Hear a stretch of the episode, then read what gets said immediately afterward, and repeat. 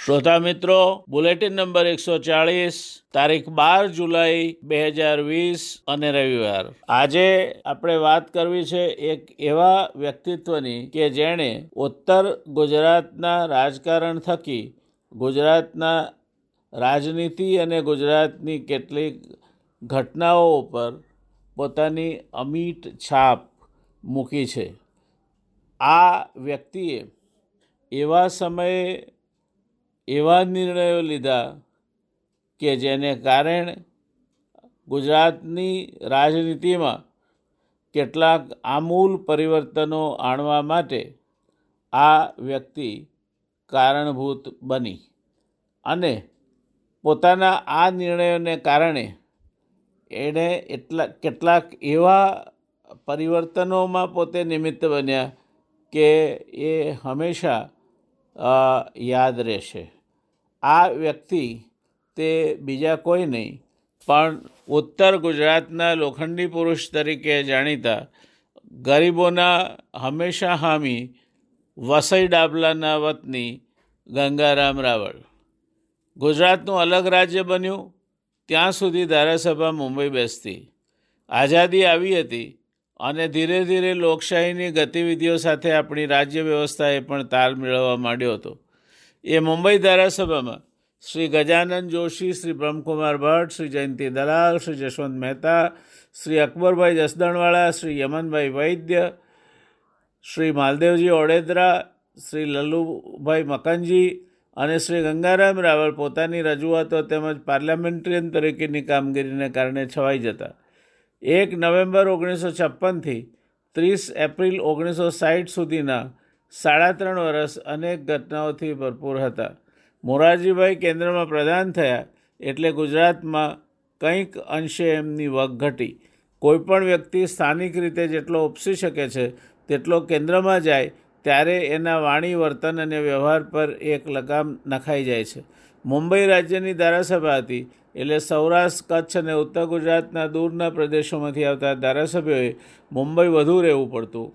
આને કારણે સ્થાનિક શૂન્યાવકાશ થયો. મહાગુજરાત જનતા પરિષદનું જોર વધ્યું. ઓગણીસો પાસઠની ચૂંટણીમાં કચ્છમાં તો કોંગ્રેસ સદંતર હારી. ગુજરાતની વાત કરીએ તો મહાગુજરાત આંદોલને પ્રબોધ રાવળ, બ્રહ્મકુમાર ભટ્ટ, સાનત મહેતા, ગંગારામ રાવળ જેવી નવી પેઢીની નેતાગીરી પૂરી પાડી. જૂની પેઢીમાં વાણી અને વર્તણૂકની એક આમન્ય હતી.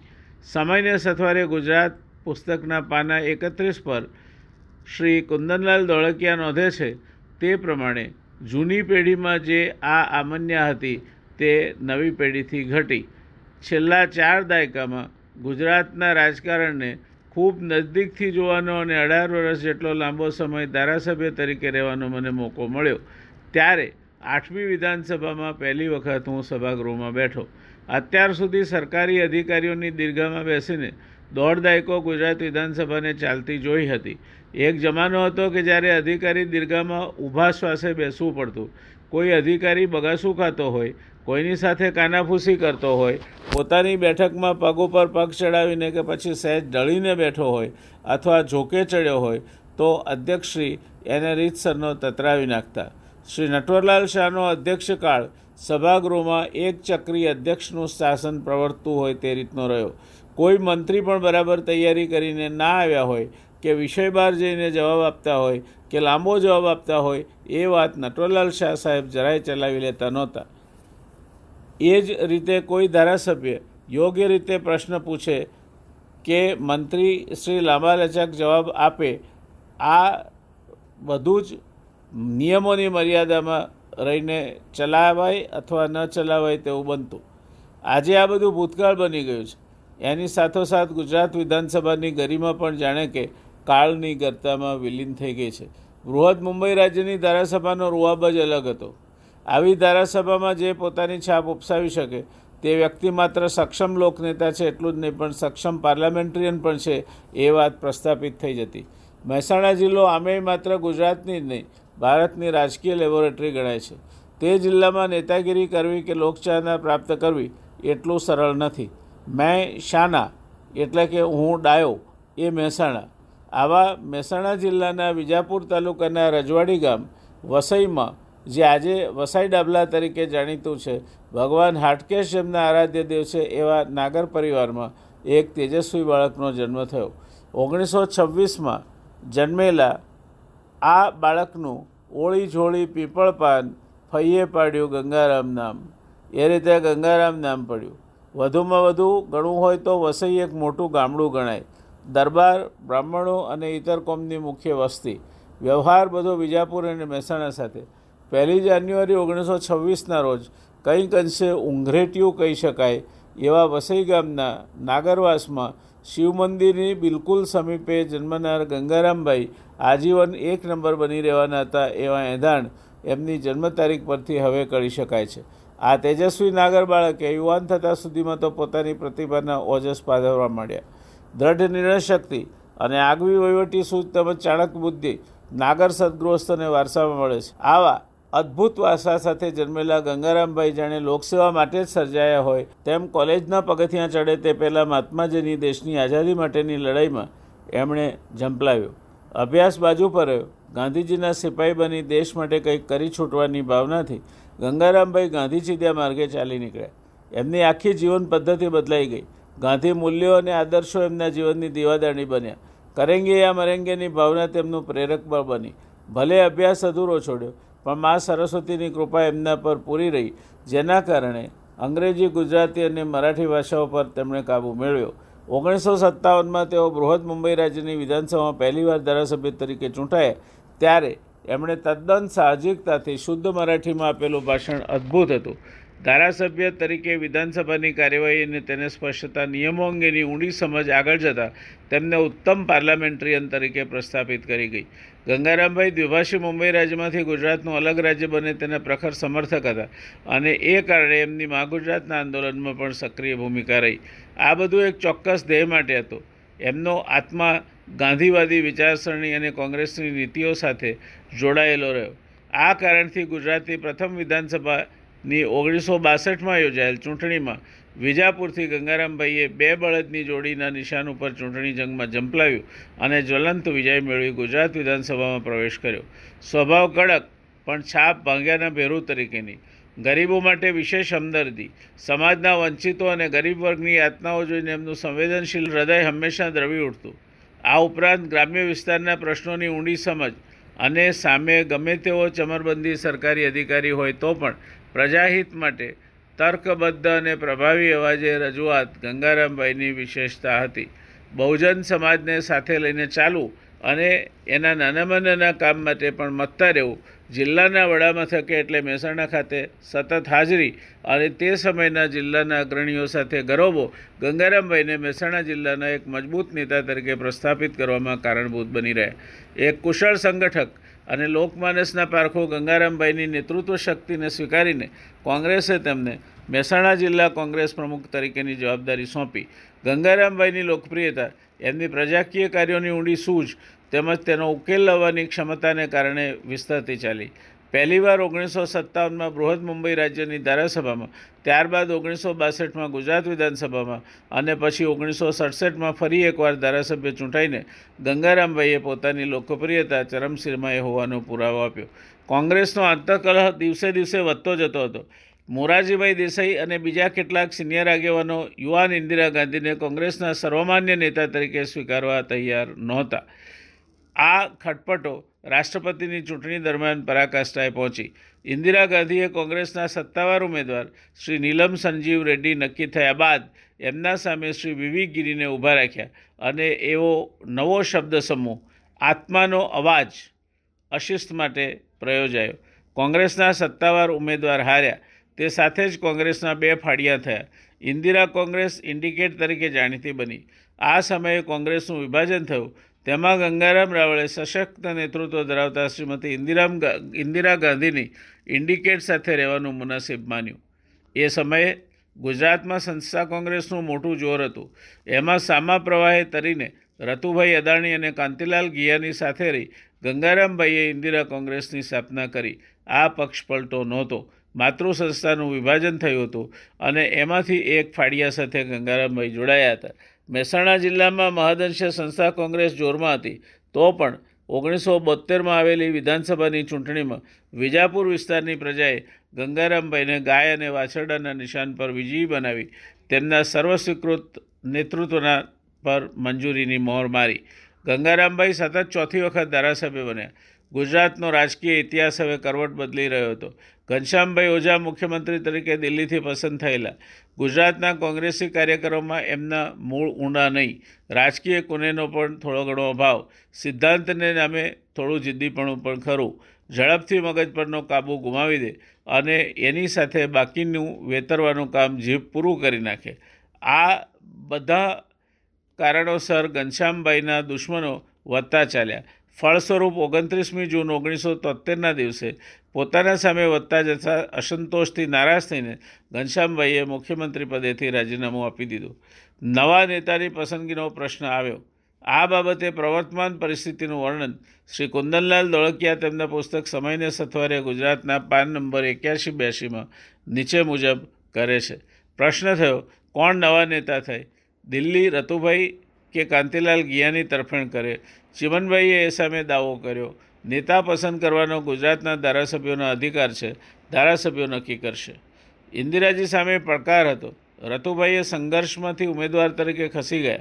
પછી તો રમતો શરૂ થઈ. છાપા ચમક્યા. ચિમનભાઈએ પોતાના ધારાસભ્ય સાથીઓને અમદાવાદ પાસે એક પંચવટી ફાર્મમાં રાખ્યા છે. અખબારી ભાષામાં ગોંધી રાખ્યા. એક નવો જ ચાલ શરૂ થયો. ભ્રષ્ટાચારની શેતરંજો મંડાઈ ગઈ. ક્યાં એ પંચવટી રામાયણનું, પંચવટી ને ચિમનભાઈનું પંચવટી. દિલ્હીથી કોંગ્રેસ નિરીક્ષક શ્રી સ્વરણસિંહ જુલાઈમાં આવ્યા. ચિમનભાઈને ખસી જવા ઇન્દિરાજીના હાકેમ તરીકે સમજાવ્યા, પણ ચિમનભાઈ ગાંજા જાય સાફ ના પાડી. પછી કોંગ્રેસ પક્ષના નેતાની ચૂંટણી ગાંધીનગર થઈ. તેના મતદાનની ગણતરી દિલ્હીમાં થઈ. તારીખ સોળ જુલાઈ ઓગણીસો તોતેરના પરિણામ જાહેર થયું. શ્રી ચિમનભાઈ પટેલ બોતેર શ્રી કાંતિલાલ ગિયા બાસઠ. ઇન્દિરાજીના કૃપાપાત્ર કાંતિલાલ હાર્યા, બળવાના પ્રતીક ચિમનભાઈ જીત્યા, તે બળો દિલ્હીમાં વડાપ્રધાન સામે થયો. ભાવિ સાથે કાલ્પનિક પુલ બાંધું તો નર્મદા પ્રશ્ને તે પછી સત્તર વર્ષે બાવીસ મે ઓગણીસો નેવુંના આ જ ચિમનભાઈએ પોતાના જનતા પક્ષના વડાપ્રધાન શ્રી વિશ્વનાથ પ્રતાપસિંહ સામે નર્મદા રેલી યોજી વિરોધ પ્રગટ કર્યો. ઇતિહાસની લાક્ષણિકતા છે, તે પુનરપી જનનમ પુનરપી મરણમ સત્તર જુલાઈ ઓગણીસો તોતેરની ઘડીને ગુજરાતના મુખ્યપ્રધાન તરીકે ચિમનભાઈએ સોગંદવિધિ કરી. ગુજરાતના ઇતિહાસની કરવટ બદલ બદલાતી હતી. ત્રણેક દાયકા પહેલાં એક સુવિખ્યાત અંગ્રેજી film Gone with the Wind જોયેલી. બસ એ ઘડીથી ગાંધીવાદ, શિસ્ત, શાંતિ, કોઈ કોઈ અપવાદ સિવાય આંધીમાં સપડાતા થયા. ગુજરાતના પાંચમા મુખ્યપ્રધાન તરીકે ચિમનભાઈ પટેલે સત્તરમી જુલાઈ ઓગણીસો તોતેરના દિવસે સોગંદવિધિ કરી. અગિયાર કેબિનેટ મંત્રીઓ, ત્રણ રાજ્યકક્ષાના મંત્રી, પાંચ નાયબ મુખ્યપ્રધાન અને એમ કુલ ઓગણીસની કેબિનેટ રચાઈ. ગુજરાતની રાજનીતિના ઇતિહાસમાં પહેલીવાર નાયબ મુખ્યપ્રધાનનો હોદ્દો ઊભો થયો. શ્રી કાંતિલાલ ઘિયા નાયબ મુખ્યપ્રધાન નાણાં ખાતું બન્યા. બરાબર એ જ રીતે રાજ્યકક્ષાના પ્રધાનનો હોદ્દો પણ ગુજરાતમાં પ્રથમ વખત ઊભો થયો. ચિમનભાઈ પટેલના મંત્રીમંડળમાં શ્રી ગંગારામભાઈ રાવલ સિંચાઈ, વન અને ટ્રાન્સપોર્ટ વિભાગના કેબિનેટ મંત્રી બન્યા. આઝાદીના સંઘર્ષથી શરૂ થયેલી શ્રી ગંગારામ રાવલની સફર અથાક અને અવિરત જીવનના અંતિમ શ્વાસ સુધી જારી રહી. આ સફર દરમિયાન તેમના સેવાભાવ અને દેશ અને સમાજ પ્રત્યેના સમર્પણ ભાવનો લાભ અનેક ગરીબોને મળ્યો. તેઓ ઉત્તર ગુજરાતના નોંધારાનો આધાર બની ચૂક્યા હતા. કહેવાય છે કે પહેલાંના જમાનામાં માથા કાપીને રાજ મળતા અને રાજાઓની સામસામે લશ્કરોની લડાઈમાં સત્તા બદલાતી. પણ લોકશાહીમાં માથા કાપવાને બદલે વધુ માથા ભેગા કરે તેને રાજસત્તા મળે છે. એટલે પોતાની જ્ઞાતિની વસ્તી જૂથ પ્રમાણમાં હોવા છતાં પ્રચંડ જાતિવાદ જાતિવાદને ખાળીને ગંગારામભાઈ તમામ ધર્મ, જ્ઞાતિ, કોમ સંપ્રદાય અને પ્રાંતના સર્વસ્વીકૃત લોકનેતા સિદ્ધ થયા. ગુજરાતની રાજનીતિના એપી સેન્ટર ગણાતા ઉત્તર ગુજરાતની રાજકીય પ્રવૃત્તિના શિરમોર એવા ગંગારામ રાવળે તેમના નામને સાર્થક કર્યું. બૃહદ અને દીર્ઘ રાજકીય જીવનને ગંગા જેવું સાફ અને પવિત્ર રાખ્યું. એટલું જ નહીં, પ્રભુ રામની મર્યાદાઓ અને જાહેર જીવનની નૈતિકતાને પણ ત્યજી નહીં. સાદગી અને સત્યની આંગળી ચાલી. ગાંધી વિચારના બળે આખી જિંદગી દેશ અને સમાજ માટે ખર્ચી રાખનાર શ્રી ગંગારામ રાવળ વિજાપુરનું જ નહીં, ગુજરાતનું ઘરેણું હતા. ગંગારામભાઈની રાજકીય કારકિર્દીના પ્રમાણમાં પ્રધાન તરીકે જે સ્થાન મળવું જોઈએ બહુ લાંબો સમય તેમની પાસે ન રહ્યું. ગંગારામભાઈ ખૂબ ટૂંકો સમય ચિમનભાઈ પટેલના મંત્રીમંડળમાં આઠમા ક્રમે સિંચાઈ, ટ્રાન્સપોર્ટ અને વન વિભાગના કેબિનેટ મંત્રી બન્યા. ઇન્દિરા ગાંધીની ઈચ્છાને ઉપરવટ જઈને ચૂંટાયેલા ધારાસભ્યો જ પોતાના નેતાની પસંદગી કરે એ રીતે ચૂંટણી કરાવતા ચિમનભાઈ પટેલને બોતેર મત અને ઇન્દિરા ગાંધીના પ્રતિપાત્ર કાંતિલાલ અને બાસઠ મત મળ્યા હતા. જે આપણે આગળ વર્ણવી ગયા છીએ. આ ચૂંટણી દિલ્હીમાં બેઠેલા સર્વે સર્વા ઇન્દિરા ગાંધી સામે બળવો ગણાય એટલું જ નહીં. પણ ઇન્દિરા ગાંધીના કહેવાથી ચિમનભાઈએ કાંતિલાલ ગિયાને નાયબ મુખ્યપ્રધાન અને છ પ્રધાનો રતુભાઈ અદાણી જીણાભાઈ દરજી ગ્રુપમાંથી લેવા પડ્યા. જેથી ચિમનભાઈ પટેલના મુખ્યમંત્રી તરીકેના ટૂંકા કાર્યકાળમાં પણ એમના માટે સતત એક યા બીજા કારણસર શિરોવેદનાની સ્થિતિ ચાલુ રહી. આ બધા વચ્ચે અઢાર જુલાઈ ઓગણીસો તોતેરના દિવસે માત્ર ચુમ્માળીસ વર્ષની ઉંમરે ચિમનભાઈ મુખ્યમંત્રી થયા. કાંતિલાલ ગિયા નાયબ મુખ્યમંત્રી બન્યા. ગંગારામભાઈ રાવળ અને નરેન્દ્રસિંહ ઝાલાને સાંકળતો એક બનાવ ચિમનભાઈ પટેલની કેબિનેટમાં બન્યો જેણે પ્રસ્થાપિત પ્રણાલીના ચિંથરા ઉડાડી દીધા. અને મુખ્યમંત્રી જો કાબેલ હોય, પોતાના અધિકારો જાણતો હોય, સ્પષ્ટ હુકમો આપી શકતો હોય, તો ગમે તેવા માથાભારે સનદી અધિકારીને પણ લોકશાહી વ્યવસ્થામાં ચીફ સેક્રેટરી અને મુખ્યમંત્રી બેમાંથી મુખ્યમંત્રી આખરી નિર્ણય કરતા છે એ સમજી જવું પડે છે. આ પ્રસંગ ચિમનભાઈ પટેલની જીવનયાત્રાને કેન્દ્ર સ્થાને મૂકીને શ્રી માધવ રામાનુજ દ્વારા લખાયેલા પુસ્તક સૂર્યપુરુષ ખંડ બે ના પાન નંબર ત્રણસો ઇઠોતેર, ત્રણસો ઓગણ્યાએંશી ઉપર આ પ્રમાણે આ લેખાયેલો છે. કેબિનેટની મિટિંગમાં ચીફ સેક્રેટરી આવીને બેસે છે. નરેન્દ્રસિંહ ઝાલાએ એકવાર ગંગારામ રાવણે કહ્યું, ગંગારામ, આ સારું જરા વિચિત્ર થઈ રહ્યું છો. આપણે કેબિનેટમાં ચર્ચાઓ કરીએ, ક્યારેક હસી મજાક પણ કરી લઈએ. ને આ આપણી સાથે બેઠો હોય એ જામતું નથી. ગંગારામભાઈનો જવાબ હતો, સારું, તો ઉઠાડી મૂકીએ. એક દિવસ તદ્દન અજાણ્યા થઈને ગંગારામ નરેન્દ્રસિંહને પૂછે છે, આ ભાઈ આપણા મંત્રીમંડળમાં છે? જવાબ હતો, ના. ગંગારામભાઈ ફરી પૂછે છે, તો પછી કેબિનેટની મિટિંગમાં કેમ આવી જાય છે? નરેન્દ્રસિંહનો જવાબ હતો, એ તો આવે જ ને, ચીફ સેક્રેટરી છે. ગંગારામભાઈ પૂછ, ફરી પાછા પૂછે છે, પણ મંત્રી તો નહીં જ ને? નરેન્દ્રસિંહનો જવાબ હતો, ના, મંત્રી નહીં. અને ગંગારામભાઈ પછી સ્પષ્ટ રીતે એમને કહે છે કે, તો કહી દેજો, હવે પછી કેબિનેટની મિટિંગમાં આવીને બેસી જાય નહીં. આપણે આપણી રીતે ચર્ચા કરતા હોઈએ, કેટલીક વાતો જાહેર કરવા જેવી નહીં હોય. નરેન્દ્રસિંહનો જવાબ હતો, સારું, અત્યારે જ કહી દઈએ. ચીફ સેક્રેટરી બધું કાનો કાન સાંભળતા હતા. તેમ છતાં નરેન્દ્રસિંહે કહ્યું, ભાઈ, તમે હવે કાલથી બહાર બેસજો. સચિવ અપમાનિત થવાની લાગણી સાથે ગુસ્સે થઈને એ જ વખતે જતા રહ્યા. બપોરે ચિમનભાઈ આગળ ફરિયાદ કરી કે, સાહેબ, મારી સાથે આવું વર્તન કરવામાં આવ્યું. ચિમનભાઈનો જવાબ હતો, હશે, હું જોઈશ, તપાસ કરીશ. ચીફ સેક્રેટરી આ વાત આગળ વધારી, પણ સાહેબ, આવું કઈ રીતે ચાલે? મારું સ્થાન આપના પછી તરતનું ગણાય. ચીફ સેક્રેટરીના હાથમાં આખા રાજ્યનો ભાર હોય છે. ચિમનભાઈ પ્રશ્નાર્થ દ્રષ્ટિથી એમની સામે જોઈ રહે, અને પછી હળવેરીને પૂછ્યું, એમ?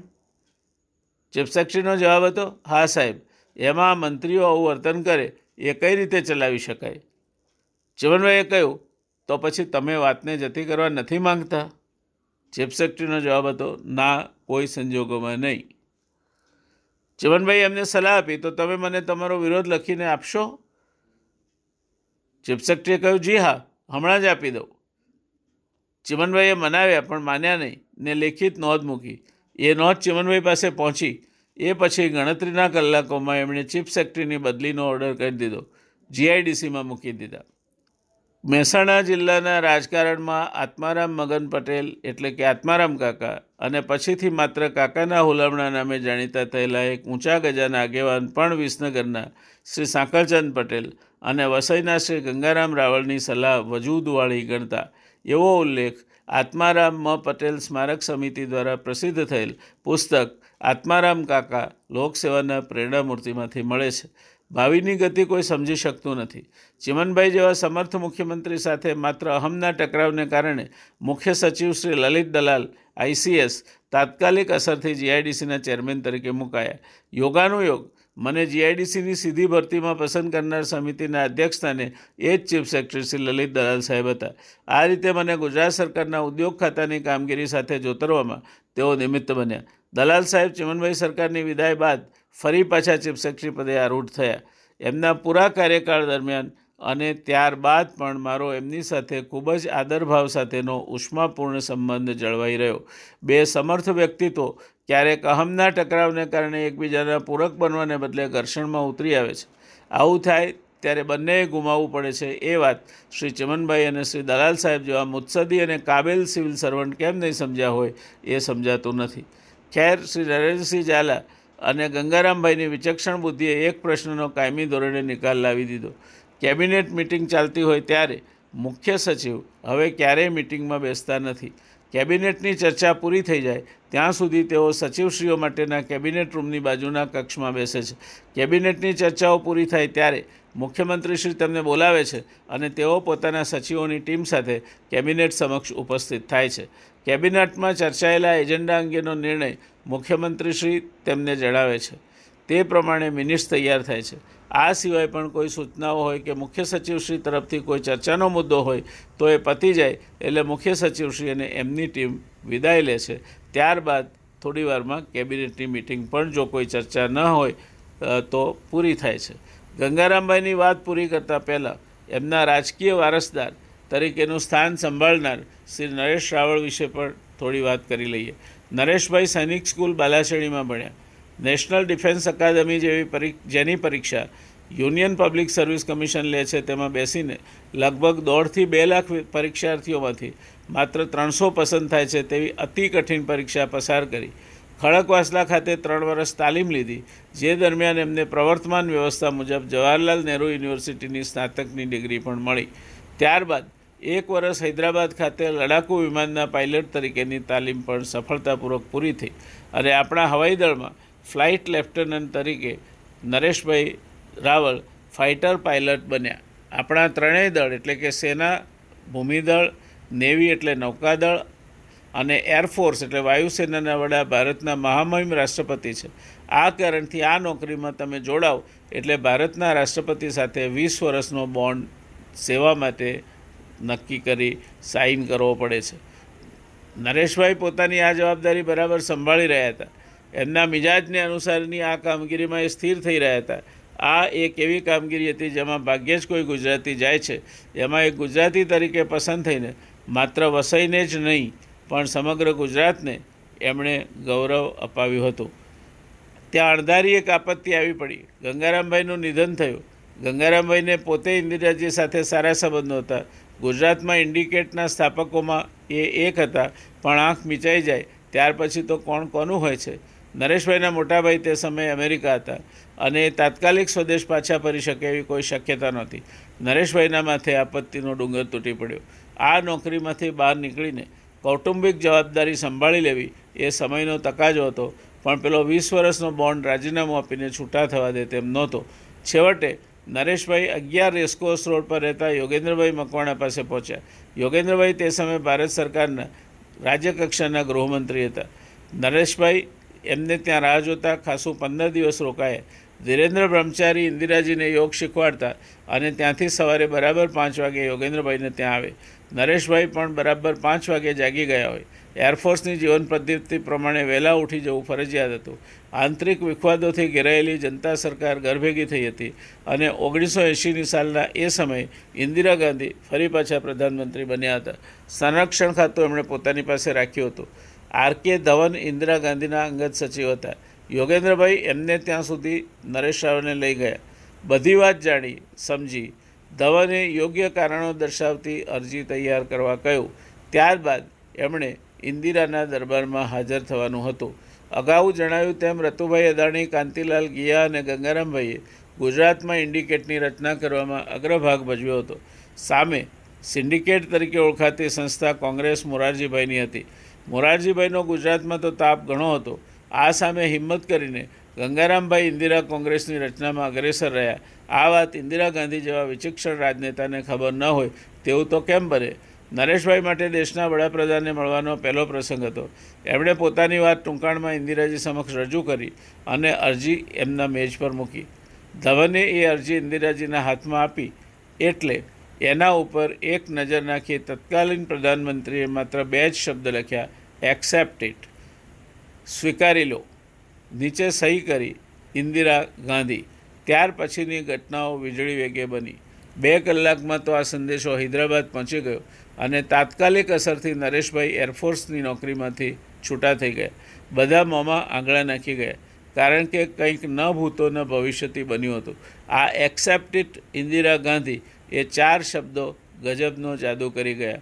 પોતાના કાર્યકરોને કઈ રીતે જાળવવા અને દુઃખના સમયે એમના કુટુંબ સાથે કઈ રીતે ઊભું રહેવું, એ એક આદર્શ નેતાની નિશાની છે. ઇન્દિરાજીએ એ મુજબ નરેશ રાવળને મદદ કરીને નેતા કેવા હોય અને કઈ રીતે પોતાની સાથે જોડાયેલા કાર્યકરોનો એમના ગયા બાદ પણ ખ્યાલ રાખી શકે એનું એક ઉદાહરણ સ્થાપિત કર્યું. આપણે એથી આગળની કોઈ જ ચર્ચામાં અહીંયા ઉતરવું નથી.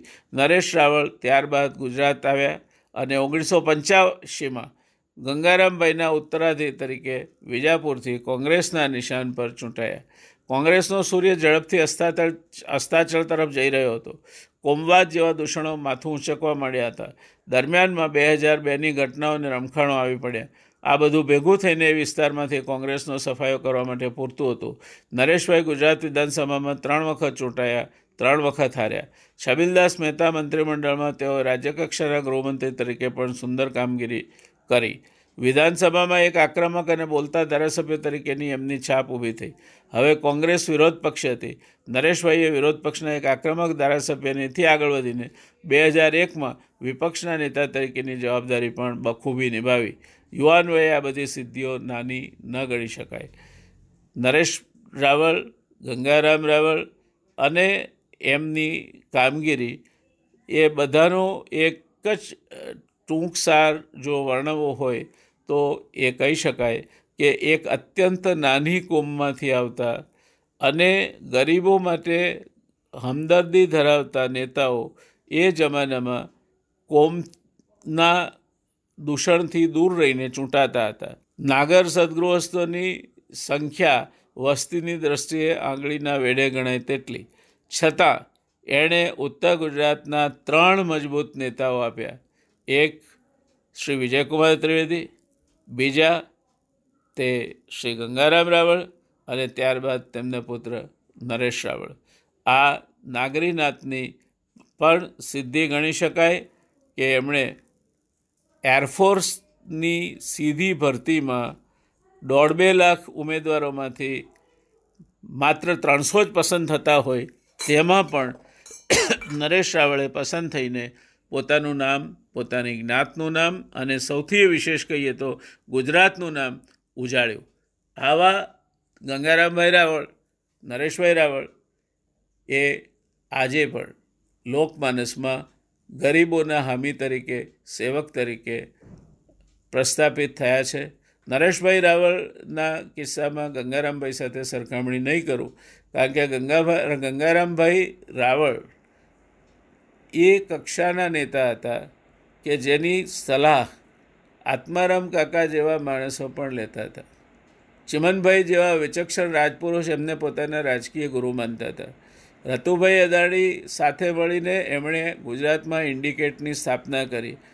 ગંગારામભાઈ નિશંક રીતે ઉત્તર ગુજરાતના એક ખૂબ મોટા ગજાના નેતા હતા એમ કહેવું જરાય અતિશયોક્તિ ભર્યું નથી. ઉત્તર ગુજરાત અને ગુજરાતની રાજનીતિ કાયમ ગંગારામભાઈ રાવળને એમણે પોતાની પહેલી સ્પીચ, પોતાનું પહેલું ભાષણ મુંબઈ વિધાનસભામાં મરાઠીમાં આપ્યું. તેને એમણે ચીફ સેક્રેટરીને કેબિનેટમાં બેસતા બંધ થાય તે પ્રકારની પ્રણાલીનું સર્જન કર્યું. તેને અને એમણે મોરારજીભાઈનો સૂર્ય જ્યારે પૂર્ણ કળાએ તપતો હતો ત્યારે સામાપુરે તરીને ગુજરાતમાં કાંતિલાલ ગિયા અને રતુભાઈ અદાણી સાથે મળીને ઇન્ડિકેટની સ્થાપના કરી. મહેસાણા જિલ્લા કોંગ્રેસના પ્રમુખ પદે રહ્યા. આ બધા માટે ગુજરાતની રાજનીતિ ગંગારામભાઈને હંમેશા યાદ કરશે. દોસ્તો, ગંગારામભાઈ વિશેની વાત આપણે અહીંયા પૂરી કરીશું. વળી એક નવી વાત સાથે હું તમારી સામે ઊભો થઈશ. ત્યાં સુધી આવજો. દોસ્તો, ગંગારામભાઈ વિશેની આ વાત આપણે અહીંયા પૂરી કરીએ છીએ. મહેસાણા જિલ્લાના, ગુજરાતના અને કોંગ્રેસના ઇતિહાસનું એક મજબૂત પાત્ર એટલે ગંગારામ રાવળ. શ્રોતા મિત્રો, આજે એક સરસ મજાના સમાચાર તમારી સામે લઈને ઉપસ્થિત થઈ રહ્યો છું. માણસ લોકડાઉનના કારણે ઘરમાં હોય, પ્રવૃત્તિ કરી બીજી પ્રવૃત્તિઓથી પણ કંટાળ્યા. કંઈક સારું સમય પસાર કરી શકાય, બોધ મળે, જાણકારી મળે એવું વાંચન હોય તો એને ઉપયોગી થાય. મને તમને જણાવતા આનંદ થાય છે કે મારા ચાર પુસ્તકો હમણાં જ અઠવાડિયા પહેલાં પ્રસિદ્ધ થયા છે. પહેલું છે, ઉગતા પરોળનું અજવાળું, ભાગ એક અને બે. બીજું છે, જિંદગી જિંદગી, જેમાં સો કરતાં વધારે કવિતાઓનો જીવનમાં બોધ મળે તેવી કવિતાઓનો રસાસ્વાદ કરવામાં આવ્યો છે. અને ત્રીજું છે, એ પુસ્તક પાણી વિશે. એમ કહી શકાય કે સર્વાંગીણ એક આખી તમને પાણીની સ્થિતિ વિશે પીએચડી થિસિસ લખી હોય તેટલું વિગતવાર પુસ્તક સરળ ગુજરાતીમાં લખાયું છે. એનું ટાઇટલ છે, બિન પાની સબસૂન રહીમજીના દોહા પરથી લીધું છે. રહીમન પાની રાખ્યો, બિન પાની સબસૂન એ એની પંક્તિ છે. આખો તો દોહો એ પ્રમાણે છે. કે રહીમન પાની રાખ્યો, બિન પાની સબસૂન પાની બિનના નીપજે, મોતી માનસ ચૂન. આટો બાંધો હોય તો પણ પાણી જોઈએ. એ વગર આપણી રોટી ના બને. મોતી ના નીપજે પાણી ના હોય દરિયાનું તો, કારણ કે દરિયાના પાણીમાં નીપજે છે. અને પાણીદાર માણસ ના હોય, તો પણ એનો કોઈ ઉપયોગ નથી. એટલે પાણી વગરના માણસ એ પણ નકામો. આ પાણી વિશેનું ત્રીજું પુસ્તક છે. પણ પહેલું પુસ્તક છે જે ઉગતા પરોળનું અજવાળું, એ લગભગ છસો ત્રીસ પેજ થાય એના એટલે બે ભાગ કર્યા છે. એટલે એમ ચાર પુસ્તકો થયા છે. આ ચારેય પુસ્તકોની કુલ કિંમત એક હજાર રૂપિયા છે. પણ મારી સાથે જોડાયેલ વાચક વર્ગને, મારી સાથે જોડાયેલ મારા શ્રોતા વર્ગને, આ પુસ્તકો માત્ર પડતર કિંમત જેવી નજીવી કિંમતે મળે એ હેતુથી મેં પચાસ ટકા ડિસ્કાઉન્ટ આપીને આ ચારેય પુસ્તકો માત્ર પાંચસો રૂપિયામાં જુલાઈ પહેલાં જો કોઈ ખરીદે તો આપવાનું નક્કી કર્યું છે. પાંચસો રૂપિયામાં આટલું સમૃદ્ધ વાંચન તમને ક્યાંયથી મળી શકે નહીં. ખાલી પહેલું પુસ્તક છે ભાગ એક અને બે, એના જ છસો ને ત્રીસ પેજ થાય. પાણીનું પુસ્તક છે એના લગભગ ચારસો કરતાં વધારે પેજ થાય. અને જે જિંદગી જિંદગી, એ કવિતાઓનું જે પુસ્તક છે, પણ લગભગ મારા ખ્યાલથી અઢીસો પેજ જેવું થાય. આમ બધું થઈને, હજાર કરતાં વધારે પેજના આ ચારેય પુસ્તકોની કિંમત તમને પડે માત્ર પાંચસો રૂપિયા. એટલે, સરવાળે તમે જુઓ તો કશું જ ન કહી શકાય. પણ શરતે કે આ માટેનો તમારે નિર્ણય કરીને ઓર્ડર ત્રીસમી જુલાઈ પહેલાં આપી દેવો પડે. આ માટેની વિગતો મેં ફેસબુક પર મૂકી છે. તમે જોઈ શકો છો. ફરી પાછી પણ મુકાશે. તમે જોઈ શકશો. સંપર્ક કોઈપણ પ્રકારની માહિતી માટે અથવા તો પુસ્તકોનો ઓર્ડર કઈ રીતે મૂકવો તે વિશે કંઈ સમજ ના હોય તો ચિરાગ પંચાલ મારી ઓફિસમાં મારા સાથી કાર્યકર છે. એમનો સંપર્ક તમે સાધી શકશો. નંબર છે zero seven nine two seven double five one nine three one two seven double five one nine three one અને zero seven nine two seven double five one eight one seven. ચિરાગભાઈને તમે બાર વાગ્યાથી માંડીને છ વાગ્યા સુધી દિવસ દરમિયાન રવિવાર સિવાય ફોન કરશો તો તમને ચોક્કસ જે કાંઈ માહિતી જોઈતી હશે, જે કાંઈ માર્ગદર્શન જોઈતું હશે તે મળશે. મારો આ ઓડિયો બુલેટિનનો શ્રોતા વર્ગ આ જે બે ખાસ મારા શ્રોતા વર્ગ અને ફેસબુકના જે મારા મિત્રો છે એમના માટે માત્ર પચાસ ટકા કિંમત લઈને એટલે અડ- અડધો અડધ કન્સેશન આપીને કિંમતમાં પાંચસો રૂપિયામાં ચારેય પુસ્તકોનો સેટ આપવાનું નક્કી કર્યું છે. એ તમારા સુધી પહોંચે એ માટે આ ઓડિયો બુલેટિનથી હું તમને જાણ કરું છું. કંઈ પણ માહિતી જોઈતી હોય, જરાય સંકોચ વગર ચિરાગભાઈ પંચાલનો સંપર્ક કરજો. એમનો નંબર છે zero seven nine two seven double five one nine three one. Zero seven nine two seven double five one eight one seven. રવિવાર સિવાય કોઈપણ ચાલુ દિવસે બપોરના બાર વાગ્યાથી સાંજના છ વાગ્યા સુધીમાં આપ એમનો સંપર્ક કરી શકો છો. તો દર્શક મિત્રો, લાગે કે તમને કોઈ મિત્રને ભેટ આપવા જેવું સમૃદ્ધ વાંચનની કોઈ પુસ્તકોની જરૂર છે, અથવા તો તમારા ઘરમાં એક સંસ્કૃતિપૂર્ણ સમૃદ્ધ વાંચન ગુજરાતીમાં તમારા પરિવાર માટે તમારે જોઈએ છે, તો આનાથી સારો બીજો મોકો નહીં મળે. નિર્ણય કરજો, ચિરાગભાઈનો સંપર્ક કરજો, અને જરૂર આ જે તમારા માટે પચાસ ટકા કન્સેશનની મેં યોજના જાહેર કરી છે, એનો ત્રીસ જુલાઈ પહેલાં લાભ લેજો એવી આશા સાથે. મળીશું ફરી કોઈ નવા જ આવા બળુકા પાત્રનો પરિચય કરવા માટે. ત્યાં સુધી આવજો. જય સાંઈનાથ.